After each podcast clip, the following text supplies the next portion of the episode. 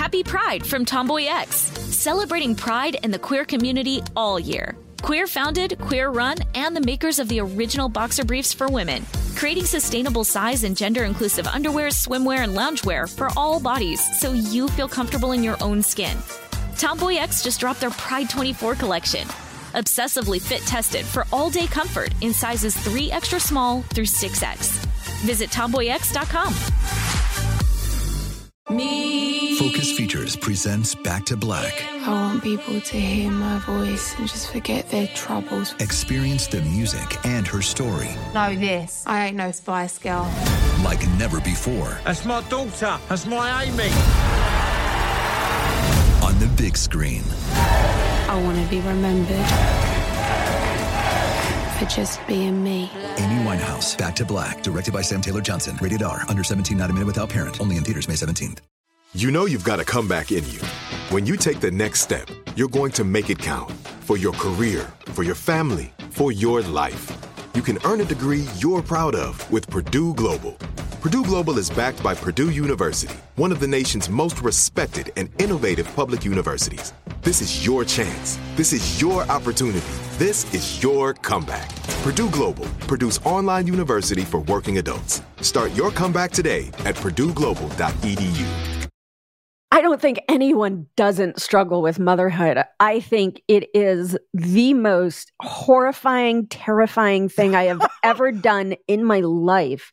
And I fail at it multiple times a day, but I'm committed to it. I mean, I had such bad anxiety after Milo. Did you? I mean, you remember I do. there were days that I would come into work and I'd be like, I was in the hospital last night with a panic attack. I do remember Yeah. that now. That's right. Yes. And that was all about motherhood. Wow. Okay. Yes, It is a really scary thing. This is Hello Isaac, my podcast about the idea of success and how failure affects it. I'm Isaac Mizrahi, and in this episode, I talk to actor, activist, and New York Times bestselling author Alyssa Milano. Hello, Isaac. It's Alyssa Milano, and I miss you so much, and I love you, and I cannot wait to talk to you. Alyssa Milano is one of the most famous people that I know. I feel like not only is she famous, but I feel like everybody in the world knows her personally. You know, I met her a number of years ago when we were working together on Project Runway All Stars. She was the host, and I was a sort of a judge every week. And we became quite friendly and very close. And what I love about Alyssa is that everyone who meets her just adores her. And she's more than just a really good actor. She's a really smart political activist and a great writer and a really good kind of like an entrepreneur. You know, she just does so many things.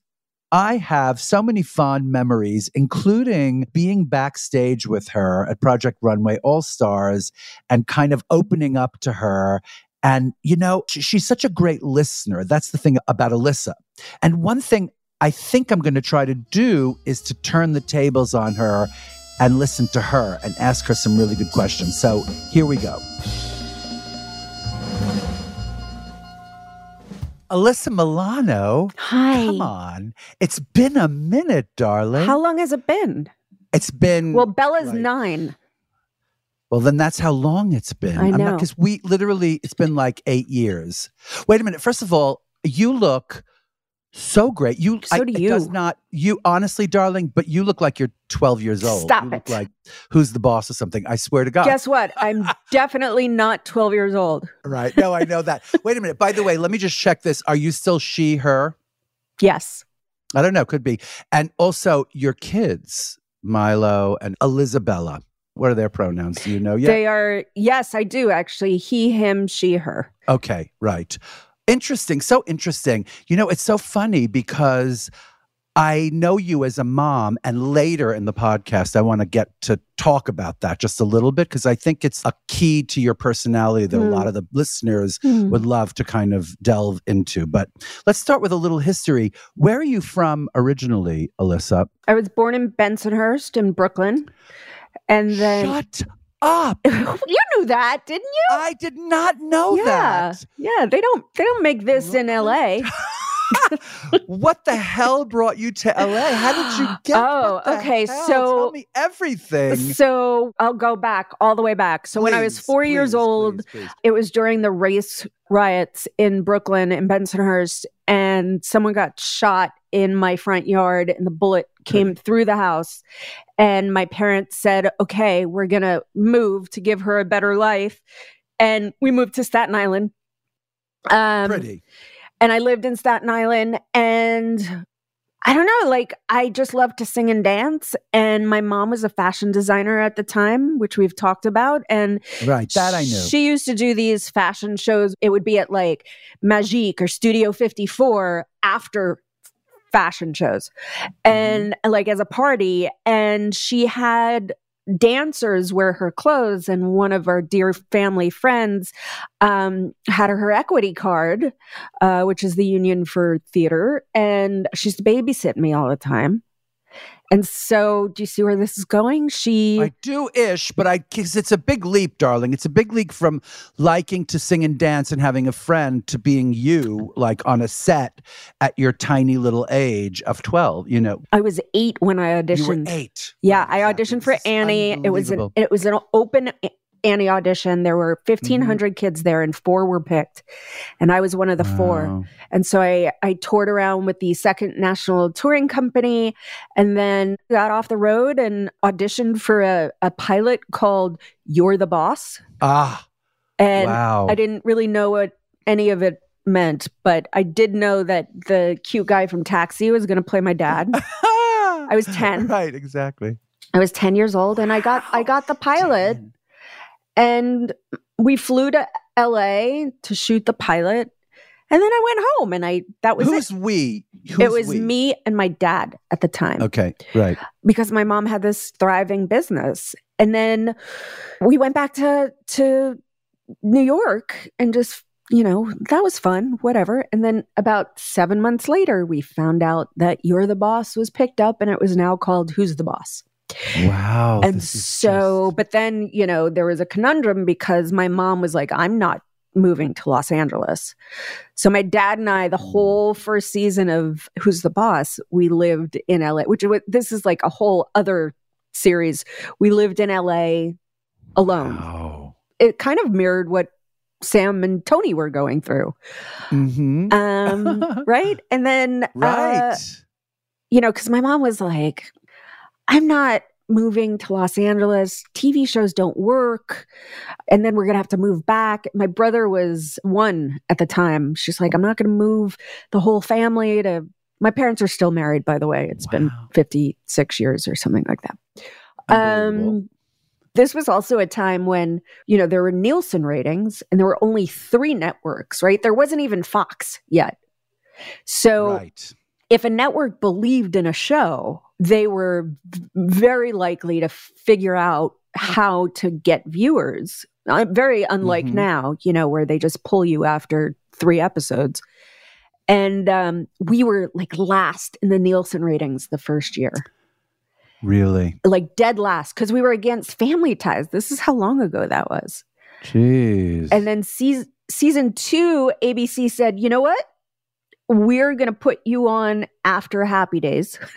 Again, this is how long ago that was. adjacencies. Yeah. And we became a top 10 show and it we were uh, on the air for 8 years. So I was 11 to 19 years old.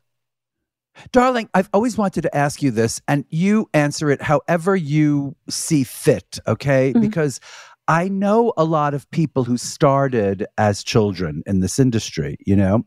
I know Natalie Portman since she's 12. And it's amazing how some of you kind of escape that unscathed or Mm. relatively unscathed, and some of them don't make it. Is there something you attribute to having made it into being such a not just a good adult, but like a fucking exemplary adult, you know, like like a role model for so many people. Like, how did you do that? How did you escape all of that? I don't know that I escaped it. I think a few things. One, I think that the industry, um, when you're a kid, it's very hard, but it magnifies the person that you would be regardless. And what I mean by that is like, if you come from a hard family and, a, and an unhappy childhood, the industry, because of everything Yeah. that it enables you to be, for better or for worse, and all of the yes people and all of the people that tell you you're great, it will magnify. Yeah, I believe that the kids who have a hard time in the industry would have had a hard time no matter what they were doing. Mhm. Um, I really believe that. And because I believe that, I have to give so much credit to my family and my support system who consistently and always reminded me what was important in life Mhm. and what the responsibility was to be a public figure and how Mhm. that's really such a blessing. That is a blessing. At blessing. 11, though, darling, at 11. Correct. You know, I mean, it is a blessing. And you talk about a kid having a hard time otherwise, right? I totally get that. And what you're saying is that you're ma- it's a magnifying glass, right? Correct. I also talked to Brooke Shields a couple of weeks ago, right? Mhm. And she was talking about a kind of work ethic that we grew up with. Like, you know, I think about Elizabella. Like, how do you feel about her doing what you did as a young kid? She's doing musical theater right now. She's actually rehearsing Annie and she's doing The Little Mermaid. And the way I kind of feel about it is well, first of all, kids come out who they are and they love what they love, right? And you Right. can't change that. And I got to the point where, you know, she wanted to do musical theater. We had taken her to see Wicked. And I got to the point where I was like, who better than me to have a child who wants to explore this part of their creativity? And so she finds great. Said Judy about Liza, but you know, go on. Sorry, I had to she say that. she but- finds great individuality and Right. great confidence in it. Now, mind you, she's also really great at math and she plays soccer and all the things, which I think are, is very important to expose kids to to all the things that they show an inclination towards. But I- who am I to to get in in a child's way as long as they're not being hurtful or Mhm. hurting themselves? Right. I need to allow my children to explore who they are and what what that means for them in the future, who they want to be in the future. when you were doing that job, for, it was many seasons, seven or eight seasons, right? Like a really long time. Yeah, I was No, 11, more. 11 Yeah, to 19. 11 to 19. Wow. So that's like almost 10, 10 years of your life. I mean, and those when are you were big doing years. that job, right? When you were doing that job, it was a different world, darling. I mean, they would work you a little bit more than they might today. Do you think that's true? Um, Was it more comfortable for you? I think the business actually was very good for me at that age because Mhm. I was diagnosed with dyslexia. So I don't know Hmm. that being in a normal Wow. school would have actually been okay for me. Mhm. I think that being tutored on a set uh, enabled me to have the best education I probably could have ever had or or dreamed of because of my learning difference. And also I feel like I mean, you know these people, Judith Light. Oh, love. You were so lucky. That was lucky. I was really lucky. You were lucky. She is one of the great people. I mean, when you think about how many people I could have been stuck with in the 80s, Mhm, mhm. right. And then there's Tony Danza, who's Um, also such a gem of a guy. you know I mean? amazing The human. One or two times I've met him. Yeah. amazing no, it's human. really I mean, true. You lucked out. You lucked out. I, You I lucked out, You with did. my own family and being born into this incredible family, but also I lucked out with my TV family, who maybe not equally shaped the person that I am, but had a big part in contributing to who I am and accepting Yeah. it. I can only conclude that it is about your family, the family that you come from. Like, you know, you started the whole thing by saying the kid's going to be who the kid is as an adult, regardless. And if they're troubled as a kid, it doesn't matter if show business happens or doesn't happen. I agree with that. And I remember Natalie's parents, you know, Natalie Portman's Mhm. parents were really, really like solicitous and diligent about caring for her. you Mhm, know what I mean? And making it okay for her, you know? And then I think about y- you and your like openness to this kind of otherness. Otherness, is there a word such as otherness? And I think I if like you're it. looking at Isabella, me too, I like it too. I'm thinking of you looking at Milo and Isabella and going, you know what, whoever these kids are, that's why I asked you about their pronouns at the top too, because I feel like motherhood is not for everybody, you know? Because I feel like I knew you when Milo was a tiny, tiny Yes. baby too. I, I feel like it was right at the top of that. Like you had just said Milo and Milo is less than a year old when we first met. exactly. Well, there you go. And so, and I, I, I don't think you ever struggled with motherhood, did you? oh, darling. Oh, oh, I don't know what this means. Tell me everything. What does it mean? What does it mean? I don't think anyone doesn't struggle with motherhood. I think it is the most horrifying, terrifying thing I have ever done in my life. And I fail at it multiple times a day. But I'm committed to it. And I feel like it's what you put into it, it's what you get out of it. And, um, but yeah, I mean, I had such bad anxiety after Milo. I mean, you remember there were there were days that I I would come do. into work and I'd be like, I was in the hospital last night with a panic attack. I do remember Yeah. that now. That's right. Yes, and that was all about motherhood. Wow. Okay. yes, it is a And- really scary thing. And how old is Milo now? He's twelve. He's only 12. God, thank God. Thank God you didn't say he just graduated college Uh, because yeah. I would have believed you. you Yeah. know? Well, I mean, it's only Um, five years away that he goes to college, which I'm so aware of. But but but you know, I often wonder about the modern concept of motherhood because we were raised by women who also had anxiety. You know, my mother had a huge amount of anxiety. And you know how close I, I am Yes. to my mom, and you know how important she was in my life. yes, and I was perplexed, bewildered, um, you know, a little hurt by her anxiety. I, I never knew what to make of her anxiety. And I think maybe it's better. Like, did you ever talk to Milo about it? Oh, both of my kids are fully aware. Yes. Because, you know, downloaded. they're fully downloaded because we, you and I are from a time when you didn't talk about it. And first of all, uh, I'm sure you've seen all the reports. There is a rise in anxiety and depression in young people. Mhm. And Yes. so I just got to this point where I wanted mental health to be as important as and as common as going to the dentist for them. Like, Mhm. we have someone that we talk to as a family. I call them the feelings doctor. Mhm. And Ah. I think it's really important that for me and my history of anxiety, that my kids are raised with this idea that if you're going to go to the dentist, if you're going to take care of all of your vaccinations, and if you're going to take care of your heart, then you also have to take care of your mind. And so I don't know if that's going to make them more neurotic or less neurotic. but I do know that um, that ignoring it for me didn't help me at all, and it you know just got to the point where the only way out was in or through, and I think when you are not healed entirely from your own childhood, and this has little to do with being a child actor and more to do with just you know growing up is hard.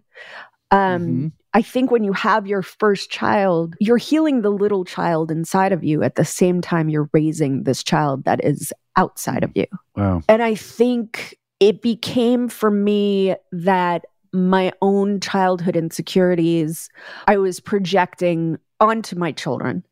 And so Right. I needed to heal the little girl inside of me so that I could let that go and just Mhm. really have a foundation to build on for my children.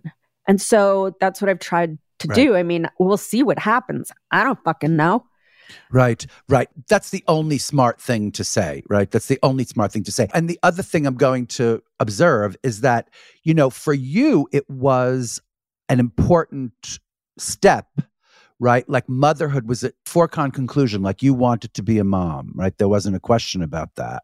Whereas for me, I wonder if I'll ever heal the little boy in me or the little whatever in me, whatever, because I'm not going to have kids. You know, I never had kids. I never went through the, the, the, I can tell you, whole- you would be an amazing father. well, I, I guess I would if I could get over like how fucking selfish I am. I'm serious.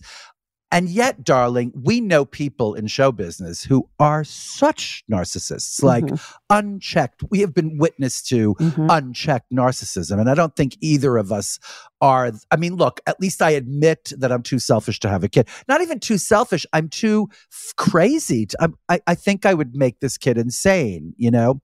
Um, I and- disagree, and but go think- on. well, what do you think? Because according to the story, you didn't really have a stage mom. I didn't. You into no, and so what was there at the core of your little girlhood that you're healing? Do you know what what it is? Oh yeah.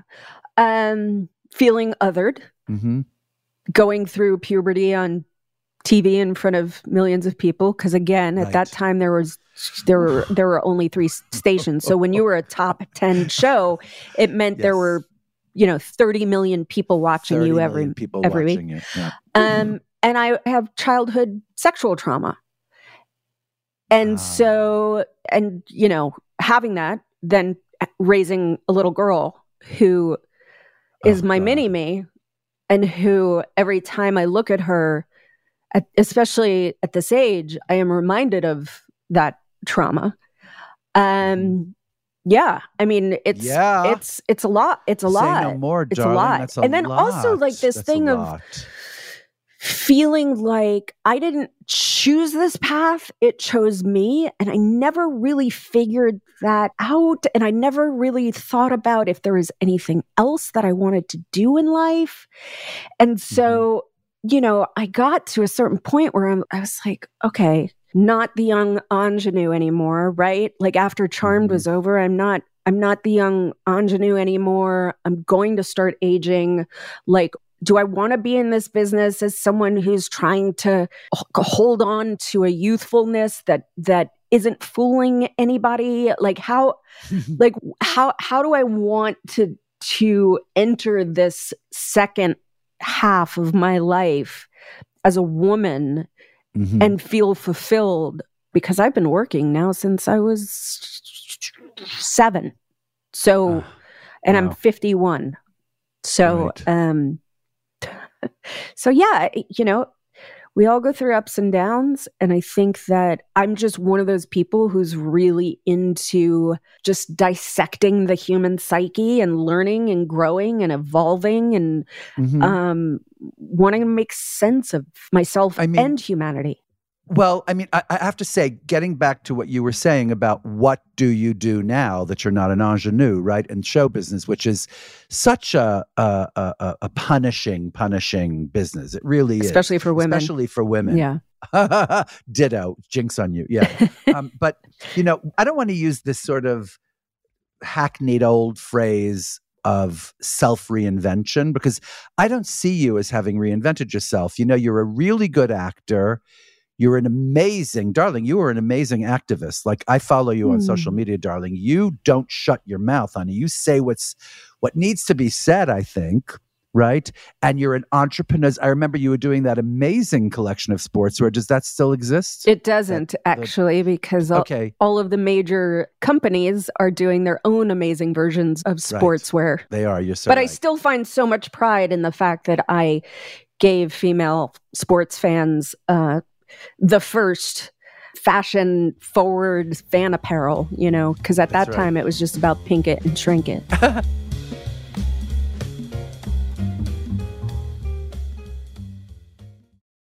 Happy Pride from Tomboy X. We just dropped our Pride 24 collection. Queer founded, queer run, and creating size and gender inclusive underwear, swimwear, and loungewear for all bodies so you feel comfortable in your own skin. Visit tomboyx.com to shop. Focus Features presents Back to Black. I want people to hear my voice and just forget their troubles. Experience the music and her story Know this. I ain't no Spice Girl.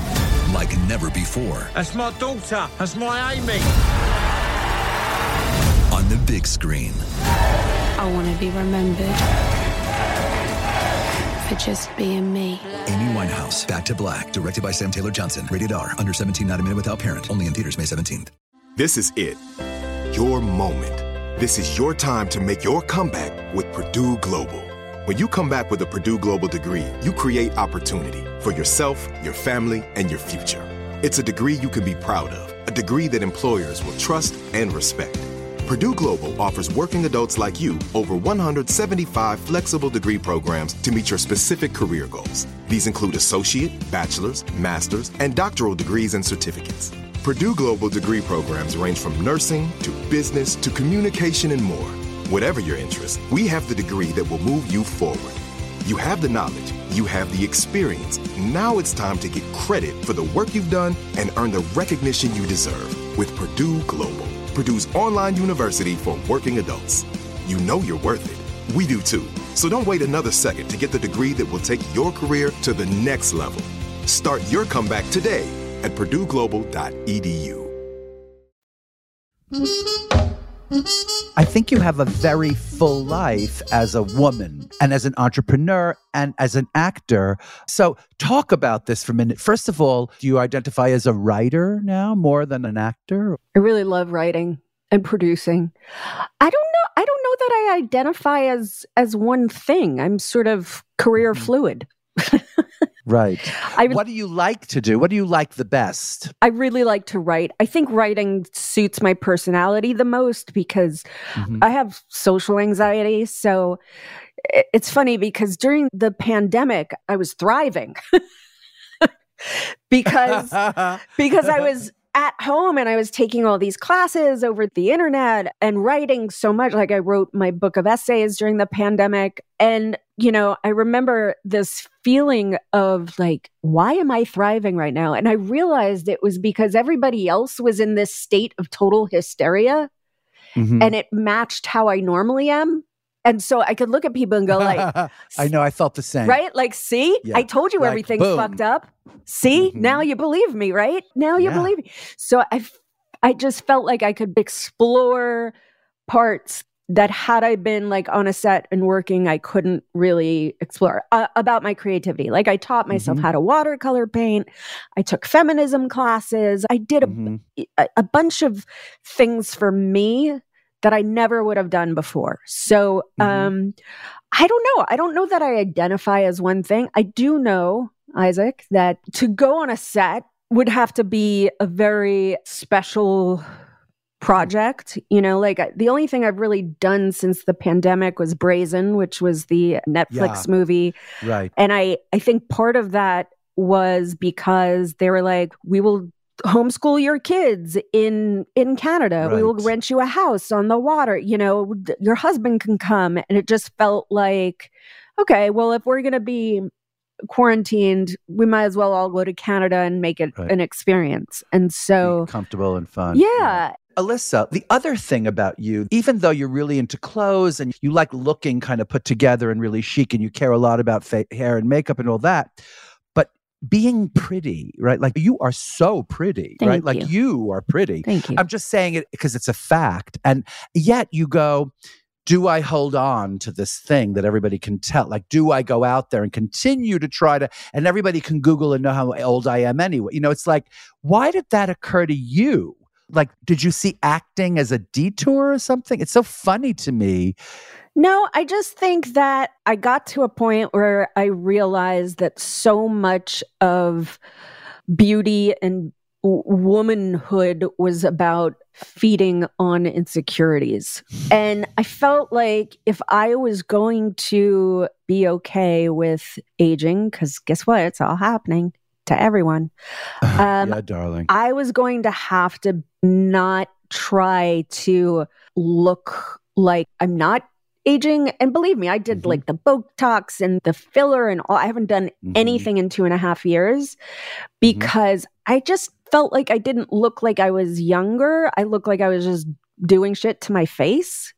Right. And which is what everybody looks like. I haven't done anything at all. I've never had Botox. I've never had filler. I've never had anything lifted or tucked or anything. And I feel like I look ridiculously old, but that's just my choice. no, see, know? I think you look ridiculously young, and it's the people that do all the the stuff that they come across older because there's also this weird uniform thing that's going on with the I face know, because injections you can only put into certain parts of your face. so there's like this Mhm. uniform look of like the cheeks or the lips. And guess what? You're not fooling anyone. You're not fooling You anyone. don't I look mean, any younger. You just look like you got shit done to your face. Right. And you may look a little smoother and a little taut, you know, more taut. And like sometimes, like way, way, way in the beginning. And I'm not talking about like 30 year olds because I don't believe Yeah. that people in their 30s should start with with that shit. But it's like, you know, I have a few friends who like in their late 50s, they decided to do extremely, extremely minimal, judicious little things. And they look slightly better. They do. They look a little fresher.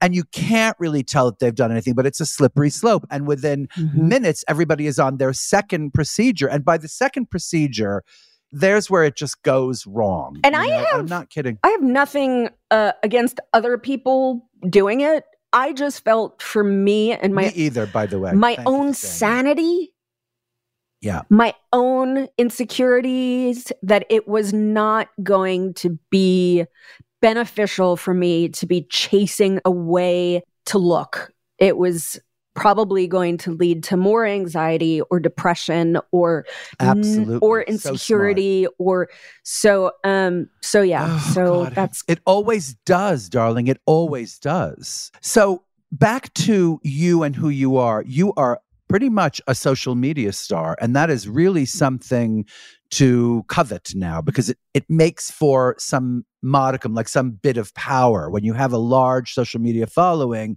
you can do a lot of stuff because you can promote it quickly, right? I think that Say it. the thing about it is is that like it enables you to control your identity because you're putting stuff out there that you want out there. You know, like when we were growing up, like in order to control an image, you had to be asked to be interviewed and you had to say smart things and Yeah. all the things. And now it's like you can control your image based on your time and what you want out there. And so I think that that's interesting. I think it makes it hard for people who aren't consistent in their belief system and their core because there's a lot of contradiction that happens. And so I feel as though it can be helpful to some people and hurtful to some people. I mean, the reason I am wary of it, a little wary of it, because it's not the real world. You know, it's the Right. virtual world. And I know you have to deal with the bad sides of it too, like trolls, Mhm. you know, and people who hate you. Tell me a little about that. Does it hurt you? How do you deal with that? Um, it does hurt me. You know, I've put it in this weird perspective. And I don't know if this is going to make any sense, but I'm going to just give you a little insight into my thought process on the trolls. I mean, I've had hate mail my entire life, you know, starting with Ryan White, right? Like, I just have always felt that my activism was going to bring on some Right. some version of that decision, of, of course, hate. And I made that course. decision Mhm. at a very young age to not let that impact the change that I could do. But, you know, a weird thing happened with the whole Trump presidency, which was it appeared that the trolling was all being written from the same like talking points. Mhm. And they were all sort the of same agenda. they all Yeah. had the same agenda, but also like it was very specific to who I was, and they were Uh, trying to be hurtful. And I kind of got to this point where I was like, there's some troll farm in some foreign country that Mm. putting this all forward. And whether or not that was true, I just convinced myself that it wasn't real people. no, it's not personal. It can't be personal, you know? And by doing that, again, whether it's or not it's true, whether it was real people or whether there was some troll farm creating these, it felt as though it made it easier for me to go through. Right. Kind of like you know when you're you're in the car and someone cuts you off, you can have one of two reactions. You could go, "You're a horrible driver and fuck you and and that just Mhm. m- makes you upset and brings your blood pressure up and maybe makes you a little anxious or Yeah. you could go ooh i hope they're okay maybe their wife is in the backseat in labor and Yeah. that's why they're driving crazy. And so i sort of had this i had this switch of like tr- just trying to make it easier on myself. And so that's kind of the way i've been able to deal with it um Whenever possible, darling, that's how you deal with it. But sometimes it does really hurt, right? Like, because I, even in my small way, I do have trolls and I do have people who attack and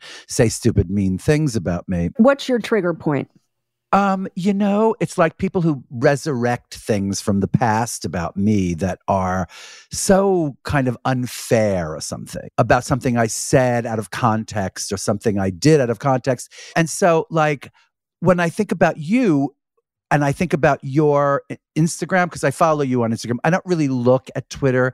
I find that just to be too, too just caca. It's just too caca for me. I can't do it. It's a lot. shit for me. It's you a lot. It's a lot.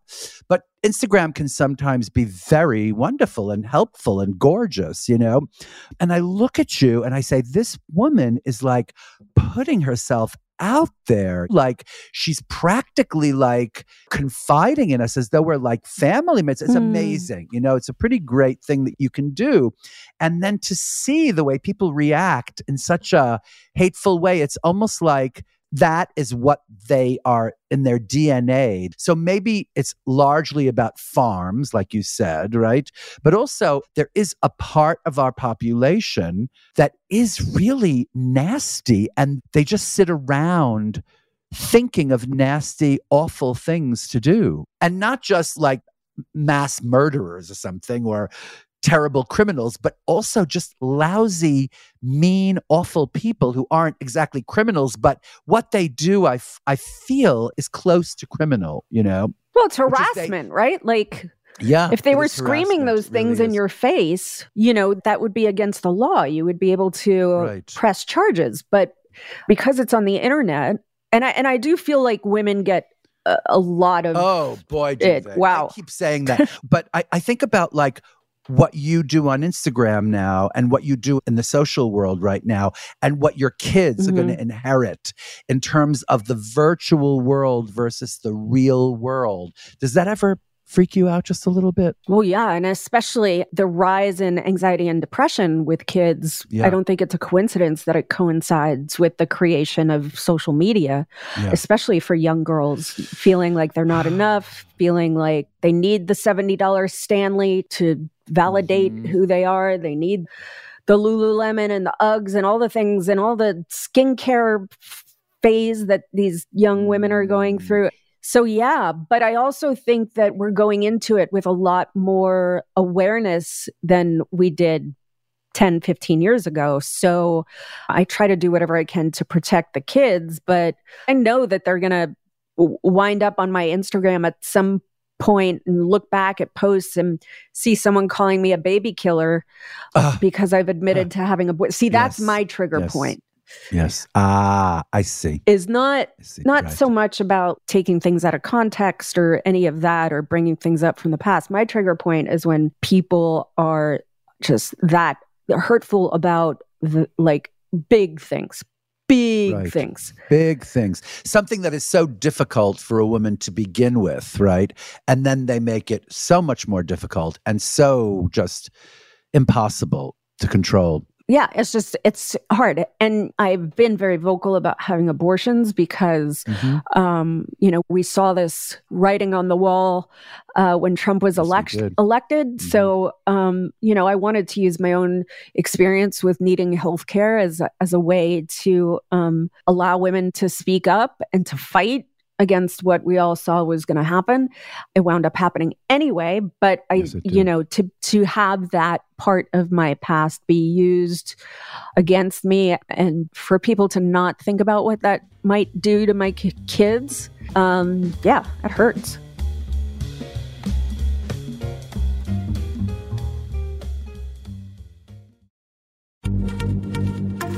Happy Pride from Tomboy X, celebrating pride in the queer community all year. Queer founded, queer run, and the makers of the original boxer briefs for women, creating sustainable size and gender inclusive underwear, swimwear, and loungewear for all bodies so you feel comfortable in your own skin.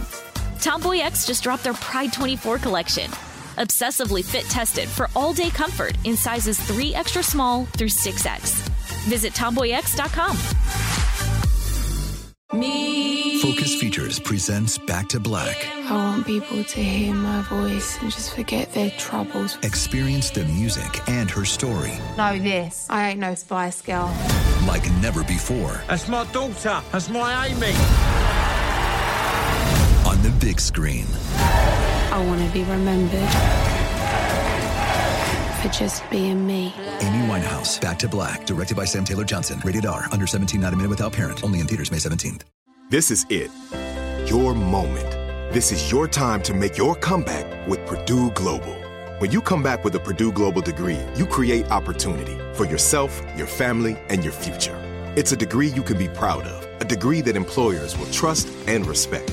Purdue Global offers working adults like you over 175 flexible degree programs to meet your specific career goals. These include associate, bachelor's, master's, and doctoral degrees and certificates.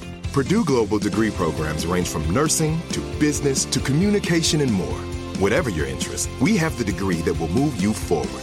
You have the knowledge, you have the experience. Now it's time to get credit for the work you've done and earn the recognition you deserve with Purdue Global, Purdue's online university for working adults. You know you're worth it. We do too. So don't wait another second to get the degree that will take your career to the next level. Start your comeback today at purdueglobal.edu. Darling, I would be remiss if I didn't bring this up because I talk about this a lot on this podcast, which is failure. You know, Mhm. was there some failure in your life and how you learned from that? I'll just tell you what popped into my head. Um, Mhm. I don't think it answers specifically the question of one moment, but it's Mhm. many moments. Um, Well, I love that. being an activist is 98% failure. Right. There are so few wins in the fight for justice and equality and equity. right. And so, what has that taught me? When I look at people like Alice Paul, who wrote the Equal Rights Amendment, which would guarantee that women would have uh, the same le- legal protections as men, or childbearing people as men, and that would be forever carved out in our Constitution, which most people don't even realize that women are not protected Mhm. in the Constitution. She died before she was able to see that happen. And that's uh, it's something that I fight for. And it, I realized I might not see that in my lifetime. And what does that mean? And what I realized is like, especially through pe- women like Alice Paul or any of our great feminists, you can't be attached to the outcome, that it's got to be about the process. And I have taken that little thing that I have learned from being an activist and I've put it towards everything that I do.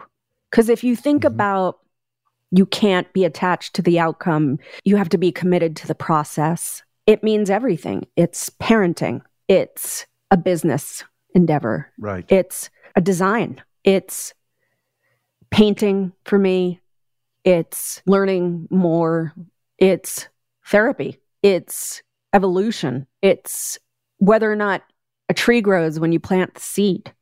You know what? I got to tell you, darling, something is dawning on me. I was thinking about it before, you know, the weeks before when I when we booked the interview with you and everything. And I was thinking, I look at you as some kind of crazy goddess or something because I, I always see you as being so confident. Like I know you were in the hospital with panic attacks. I know all of that. But like when I see you in action on social media or working with you every day, it was like watching some kind of giant. And I think it's what you're talking about. I think it's this idea that you're giving away the whole idea of success and failure, and you're going, this is what it is. I just have to keep on working and moving forward, progressing forward. It was an inspiration being around you for that Mm. many years and watching that in action. And now, like, what I want to do is kind of turn this around a little bit. You were saying activism is 98% failure. Is there one moment that you just were like so happy that something that you did, like, was there ever any fruit?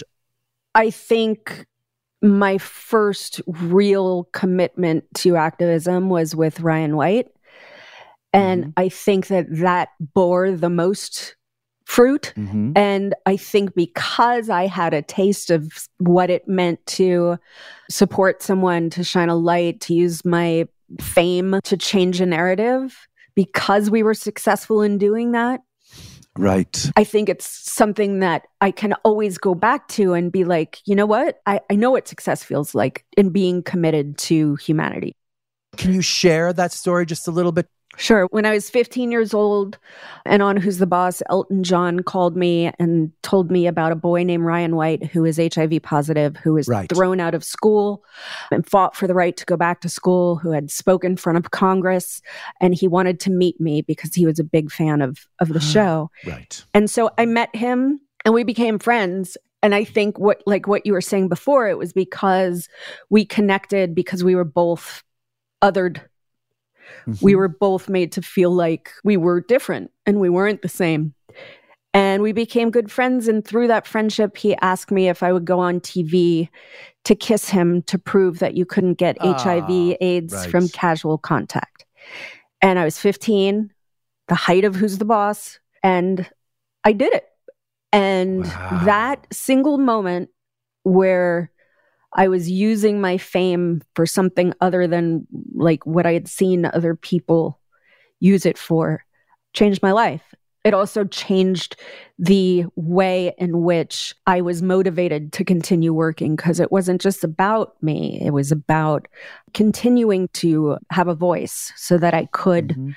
Impact positive change. And through that, I mean, I became a, an ambassador for UNICEF. And yes, there have been many moments that have been very gratifying as an Mhm. ambassador, as I, you know, have traveled to a lot of countries and seen the devastation of humanity. But I think the thing that I hang my hat on is is this idea that and I, I think people like Natalie Portman and other celebrities who have started as child actors because a lot of us are activists if you think about it a lot of child actors who Mhm. grow up in the industry who've continued to work jane fonda i mean there's so many of true. us Mhm. um i think the thing that we all kind of share and ha- are able to hang our hat on is this idea of hope and hope for a brighter tomorrow, hope no matter who Mhm. you are and where you come from. The kids that I met in Angola, Africa, only two years after a peace treaty was signed, Ryan White, all of the women that I have helped, encountered. yeah. encountered.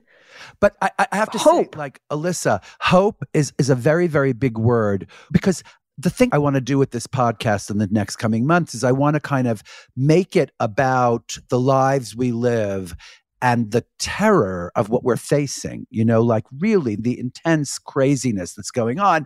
But what about it brings you happiness or joy or pleasure? What is that? And does it always fall back for you onto the word hope?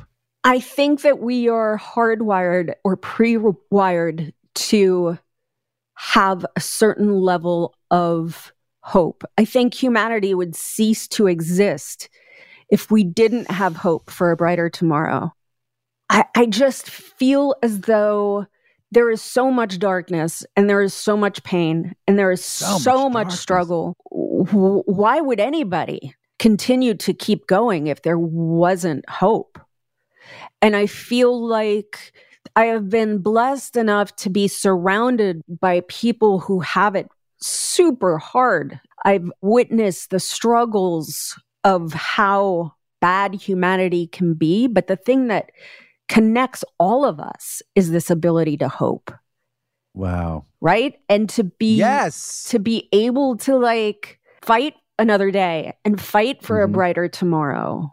And that we all have that capacity to dream of that to overcome and think about Yes. the next thing that might be better. Tomorrow might be better. And believe me, if the children of Angola can do it, or the children of Kosovo, or any of the places that I've been through UNICEF, if Mhm. those children can have hope, we can have hope. We can have hope. Darling, I you know I'm obsessed with obits. Did you know that? I like every single morning, it's the first thing I wake up and I read. What is your obits? When is in twenty thousand Oh, years, God. forty years from now? What does it say? I've never been asked this question. what would you like it to say? Just that I I woke up every morning thinking about how I could make the world a better place and ease the suffering of others. Great. Simple. Great. So good. That's a beautiful thought. Is there something you want to promote on this podcast? Peace. wow, leave it to you, darling. You are like some kind of like shaman or something. You have like a, a religious energy that comes out of you, you know? I've worked really, you hard to get do. to this point, Isaac. Um, and darling, you got some good extensions. Uh, they're good, right? hair. Really good. Yes, They're really I love good. the bangs. It's cute. They're your bangs. yeah, they're my right? bangs. Yeah, I mean, they're a lot of this is mine. It's just this that's I not see. mine. I see. It looks really good. Thank you. Um, I also have a podcast. I have a podcast called Sorry Not Sorry. Please come on. Um, will, but for sure. But love we uh, we highlight citizen activists doing amazing work throughout the world, Mm-hmm. and uh, yeah, that's the only thing I'd like to promote besides peace.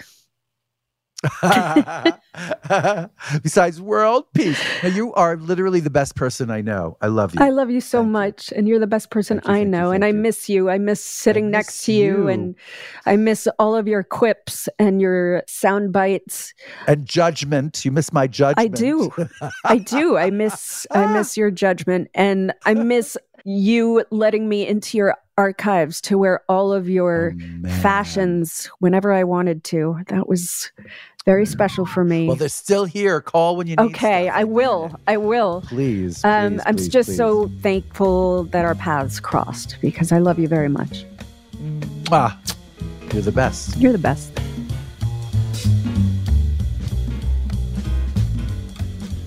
Wow, that went by, first of all, in a flash. I did not believe when my producer told me I had five minutes left. I could have gone on and on and on. And here's the thing about Alyssa I kind of was really hell bent on like listening and listening and listening. And I did, boy. I really listened. One of the things that really struck me in listening was about how she kind of handles motherhood, you know? And one thing I, I feel is different about, well, her generation as mothers versus my mother's generation and how I experienced being someone's child. I feel like there's a greater deal now of honesty or something about the subjects of anxiety, of otherness, you know? And that's what's beautiful about her. She does not shirk away from talking about those things. That's really a beautiful trait. Anyway, thank you so much for taking the time to listen to this podcast. Until next time. Darlings, if you enjoyed this episode, do me a favor and tell someone, tell a friend, tell your mother, tell your cousin, tell everyone you know, okay? And be sure to rate the show. I love rating stuff. Go on and rate and review the show on Apple Podcasts so more people can hear about it. It makes such a gigantic difference and like it takes a second. So go on and do it.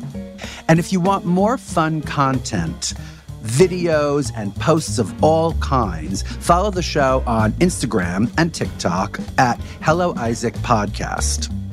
And by the way, check me out on Instagram and TikTok at I am Isaac Mizrahi.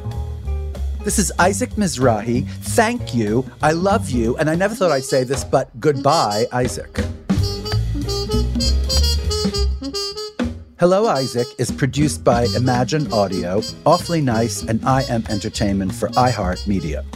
The series is hosted by me, Isaac Mizrahi. Hello, Isaac is produced by Robin Gelfenbein. The senior producers are Jesse Burton and John Asante. It is executive produced by Ron Howard, Brian Grazer, Cara Welker, and Nathan Clokey at Imagine Audio. Production management from Katie Hodges. Sound design and mixing by Cedric Wilson. Original music composed by Ben Waltzer.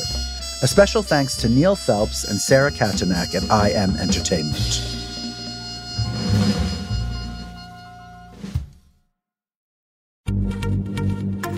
Happy Pride from Tomboy X, celebrating pride in the queer community all year. Queer founded, queer run, and the makers of the original boxer briefs for women, creating sustainable size and gender inclusive underwear, swimwear, and loungewear for all bodies so you feel comfortable in your own skin. Tomboy X just dropped their Pride 24 collection. Obsessively fit tested for all day comfort in sizes 3 extra small through 6X. Visit tomboyx.com. Open a limited time 11 month certificate at Kemba Financial Credit Union. At 5.25% APY, it's more than triple the national average, plus, it's a safe and secure way to grow your money. Visit your local branch or kemba.org slash CD for details. Offer expires May 31st, 2024. APY equals annual percentage yield. Restrictions apply. $500 minimum and $250,000 maximum deposit. Advantage status required. Comparison based on bank rate average. Federally insured by NCUA. Hey, girlfriends, it's me, Carol Fisher, back with another season of the global number one podcast, The Girlfriends.